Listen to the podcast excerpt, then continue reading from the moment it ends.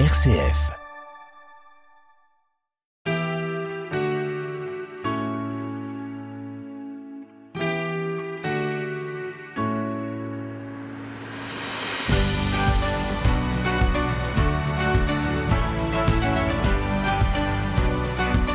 Quand Denis et Lucie se sont mieux connus, ils ont vite découvert qu'ils avaient un gros point commun, une belle envie de voyager et d'aller à la rencontre des autres.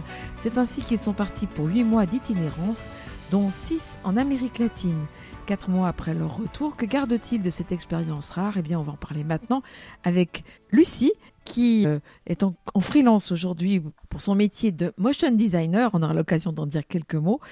Et on évoque donc maintenant avec vous, Lucie, ce, ce voyage euh, pas banal, d'autant que c'est quelque chose que vous avez mijoté, si je peux dire vraiment tous les deux, Denis et vous, et que vous êtes partis euh, sans guide finalement. Qu'est-ce qui fait qu'on a envie de voyager comme ça Euh, euh, C'est la fin des études et puis le fait qu'on a plongé vraiment dans le, tourbillon professionnel et qu'on a envie de faire une pause? On, on avait tous les deux très envie de voyager. Je pense envie de, oui, de voir autre chose, très envie de passer du temps euh, dans la montagne, un petit peu isolé. Bon, ça, on pourrait le faire en France en même temps. Mais euh, moi, je pense que ce que j'avais envie, c'était de me confronter aussi à d'autres cultures, des personnes qui parlent une langue euh, différente. J'étais passionnée aussi par l'histoire de ce continent qu'on ne connaît pas vraiment. Au final, on étudie plus l'histoire des pays européens.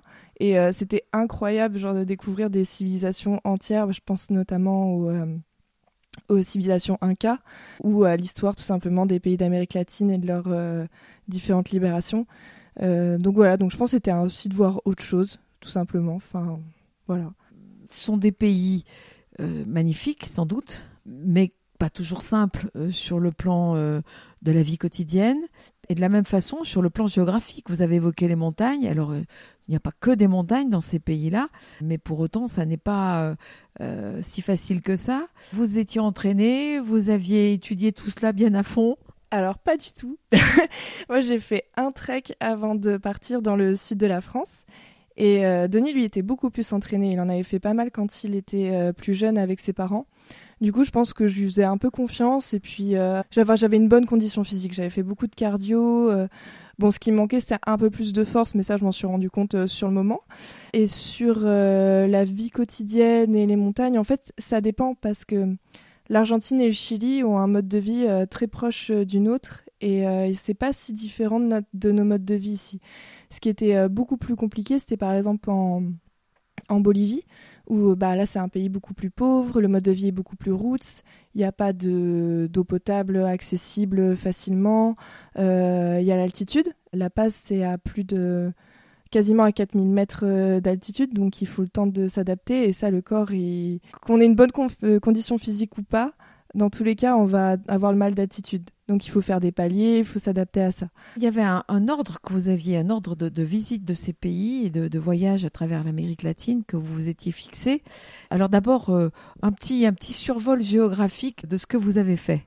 Alors, on a commencé par l'Argentine parce que c'était vraiment le pays qu'on voulait faire. C'est d'ailleurs celui où on a passé le plus de temps. On est arrivé à la capitale, à Buenos Aires.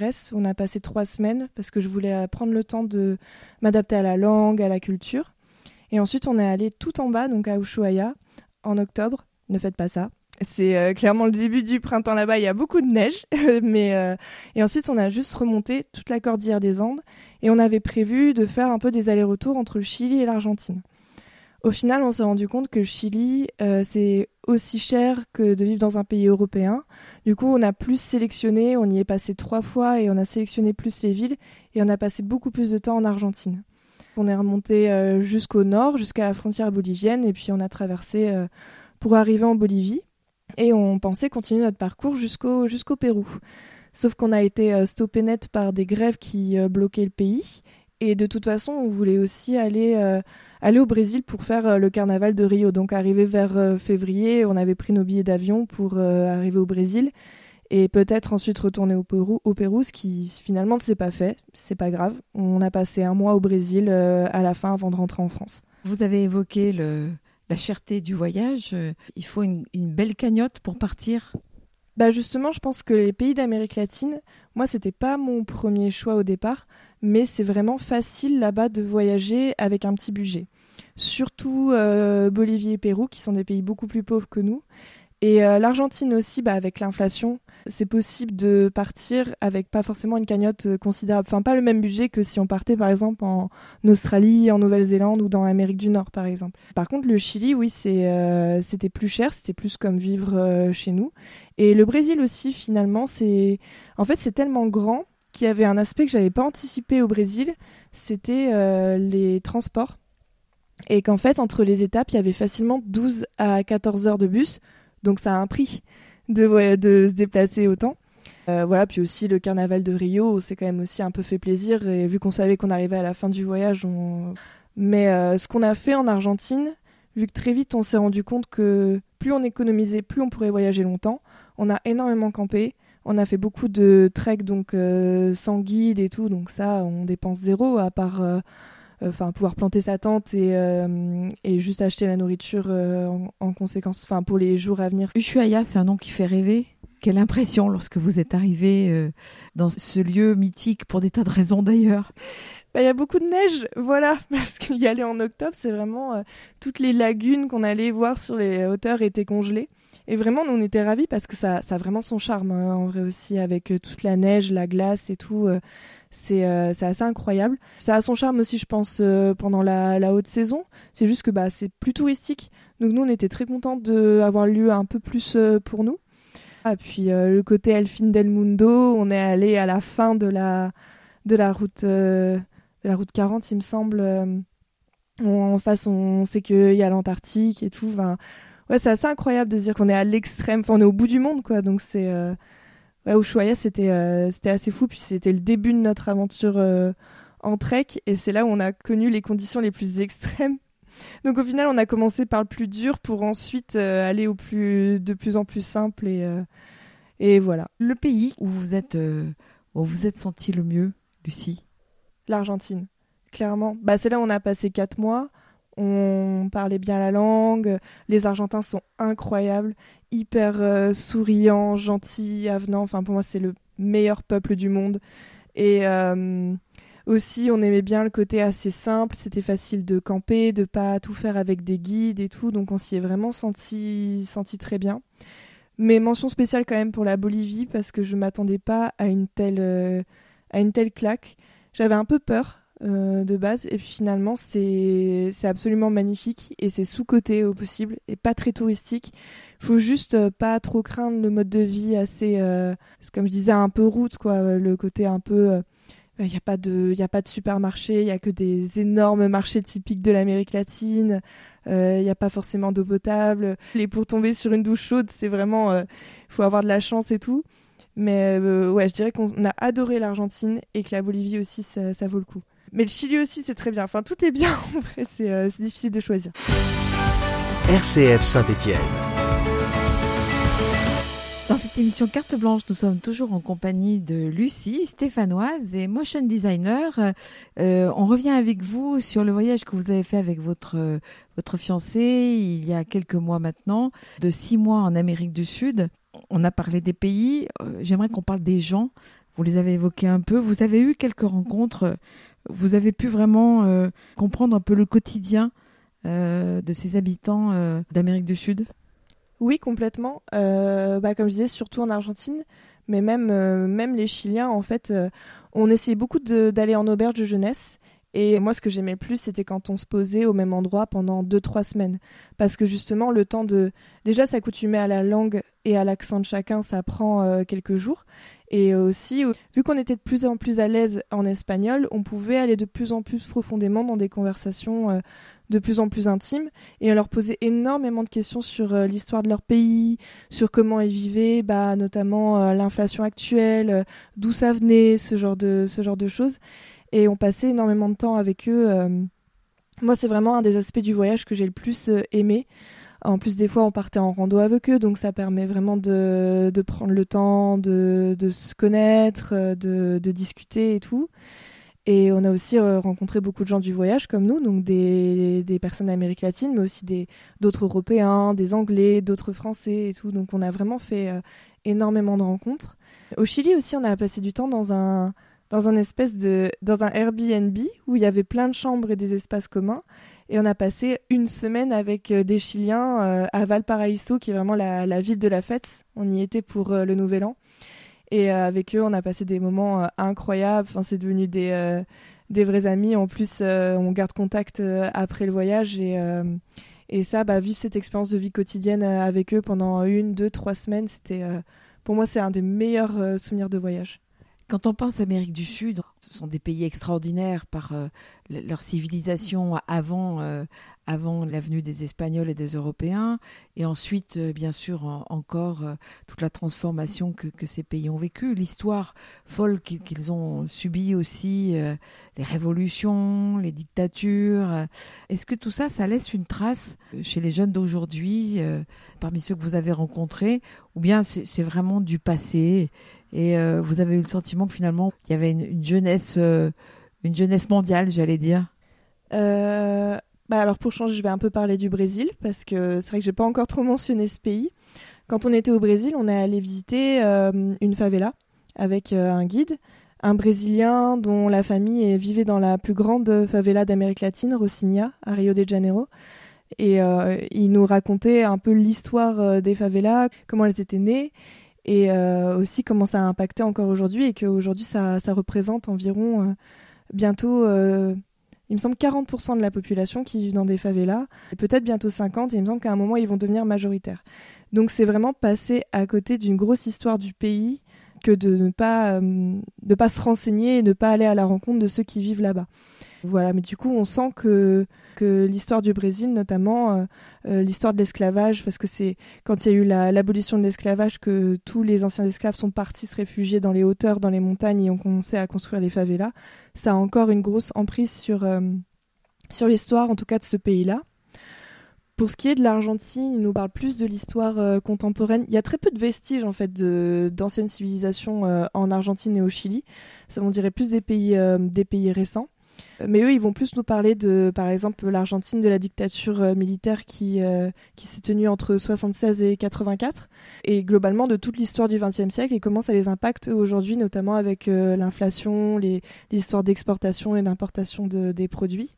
Et pour tout ce qui est de la Bolivie, alors on a moins conversé de ça avec des, personnes de notre âge, mais on est plus allé visiter des vestiges de des civilisations Inca c'est un pays beaucoup plus, euh, beaucoup plus traditionnel dans euh, leur manière de s'habiller, leur manière de danser, euh, leur manière de, vivre.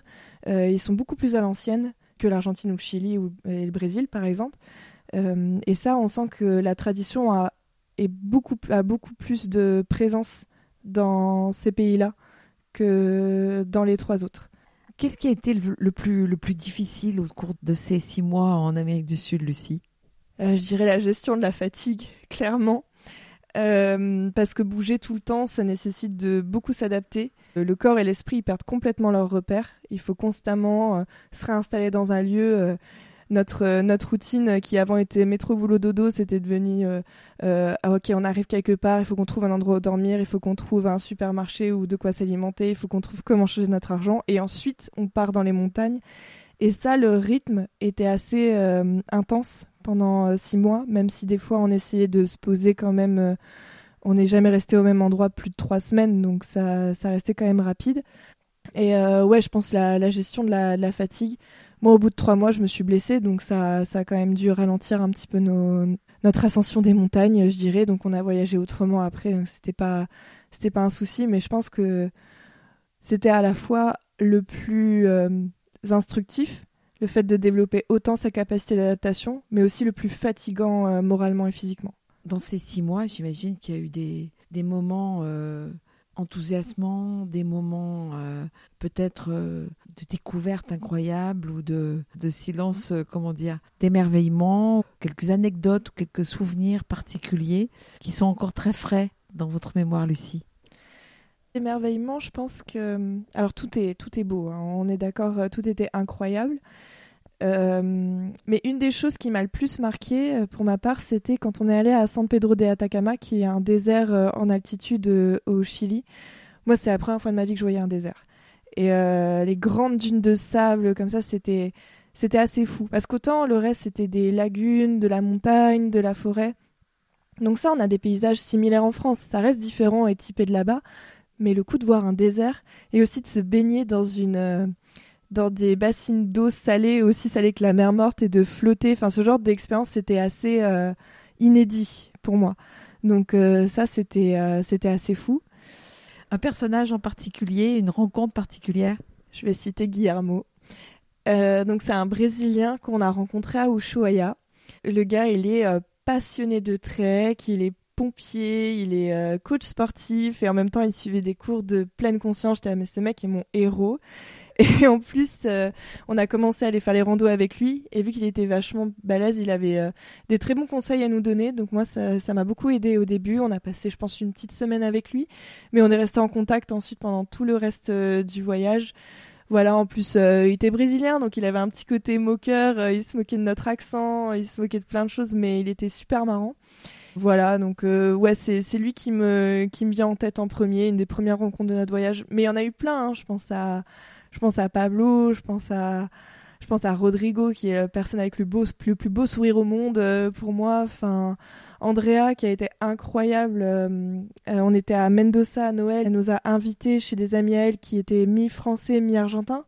Donc le fait de pouvoir passer Noël avec, euh, avec d'autres personnes et en plus de pouvoir un peu parler notre langue maternelle, ça a été... C'est vraiment pour moi l'esprit de Noël. Malgré le fait qu'il faisait 40 degrés, je me disais, ah ouais, là c'est vraiment Noël. là, c'est, là, je le sens et tout, c'est, c'était beau. Voilà. Il n'y a que des personnages incroyables. Vous êtes, je le disais tout à l'heure, motion designer et illustratrice. Cela va de, du graphisme animé, euh, souvent, pour pas dire toujours, en format court, euh, évidemment à but de communication. Et vous avez travaillé aussi bien pour le château de Chambord, la cathédrale d'Orléans.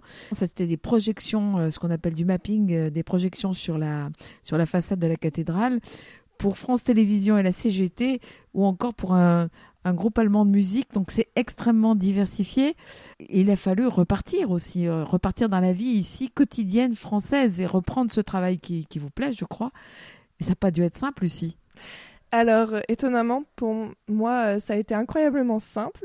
Mais je sais et j'avais anticipé que potentiellement on puisse déprimer après un voyage. Pour Denis, ça a été un petit peu moins aisé. Et euh, je sais que j'ai une amie qui revient de un an et demi d'Afrique. Elle avait qu'une seule idée en tête en rentrant en France, c'était de repartir.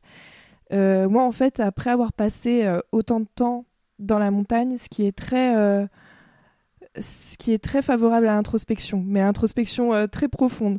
j'avais pris beaucoup de temps de réfléchir à ce que je voulais pour la suite, comment j'imaginais mon métier, comment j'avais envie de l'exercer.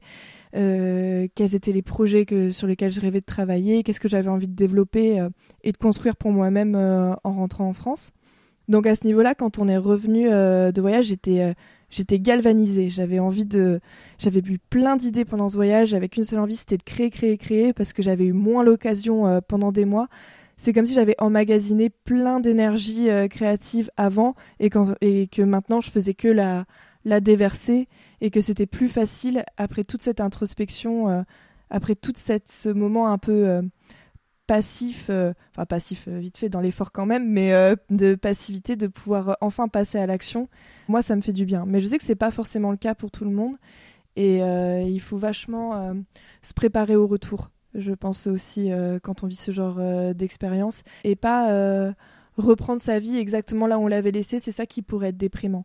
Là, euh, je suis revenue à Saint-Étienne, euh, j'avais des idées, des envies et tout, donc à ce niveau-là, euh, pas de souci, mais juste revenir là où exactement lieu où on était, pas potentiellement dans le même emploi ou ce genre de choses, retrouver des personnes qui n'ont pas vécu la même expérience que nous, c'est pas Enfin, c'est comme ça, on vit tous sur six mois, on évolue tous différemment et quand on a été confronté à, à, des choses aussi différentes, ça peut être bizarre, on peut se sentir un peu déphasé par rapport aux autres. Mais euh, moi, ça, moi, je l'ai vraiment bien vécu, euh, étonnamment bien vécu euh, ce retour en France. Dernière question. Vous êtes parti à deux. Aujourd'hui, vous êtes fiancé. Est-ce que ce voyage à deux, donc avec Denis, ça a aussi forcément fait évoluer votre, votre relation? Je ne sais pas si ça l'a fait évoluer. Pour moi, c'était juste une, une continuité. Ça fait quatre ans qu'on est ensemble Et on a quand même traversé des choses comme, ben, pour ma part, un burn-out, pour lui des soucis de santé, les confinements. Mine de rien, c'était quand même assez intense de passer autant de temps l'un avec l'autre. Surtout que vous étiez à Paris. Hein. Oui, on était confinés à Paris. C'était quand même une expérience que je, je ne souhaite à personne je sais pas, pour moi, j'y suis allée très confiante en me disant on a déjà vécu le pire, tout ça, ça sera simple à côté. Et ça s'est incroyablement bien passé. Enfin, c'est, on savait déjà qu'on s'entendait bien. Juste, euh, voilà, à la, à la fin du voyage, il m'a demandé en mariage et. Euh, euh, oui, c'est ça aussi que je voulais, dire, c'est que ce qui est bien aussi, c'est qu'on a terminé un projet pour revenir en France et en avoir un nouveau. Donc il n'y a pas eu de, de moment un peu de relâchement. On s'est dit, ah, on continue notre aventure à deux et on se lance dans un nouveau truc. Mais je sais qu'il m'a dit euh, oui, je voulais être sûr que tout se passe bien pendant le voyage avant de te demander. Je suis ah bon bah ça va, c'est que j'ai pas été trop euh, désagréable du coup. Si on continue, c'est bon. Mais euh, oui, je pense que ça l'a fait évoluer. Mais pour moi, c'est juste c'est tellement assez simple entre nous deux que c'est juste une continuité. Enfin, c'est comme si la vie suivait son cours et que tout était assez facile avec lui. voilà. Eh bien, merci beaucoup, Lucie. Euh, une belle conclusion à ce voyage un peu incroyable de six mois en Amérique du Sud. Et puis, je sens bien que le Pérou, notamment, que vous n'avez pas visité, il est bien possible que vous y retourniez et ce sera l'occasion de vous rencontrer de nouveau. Merci, au revoir. Merci beaucoup.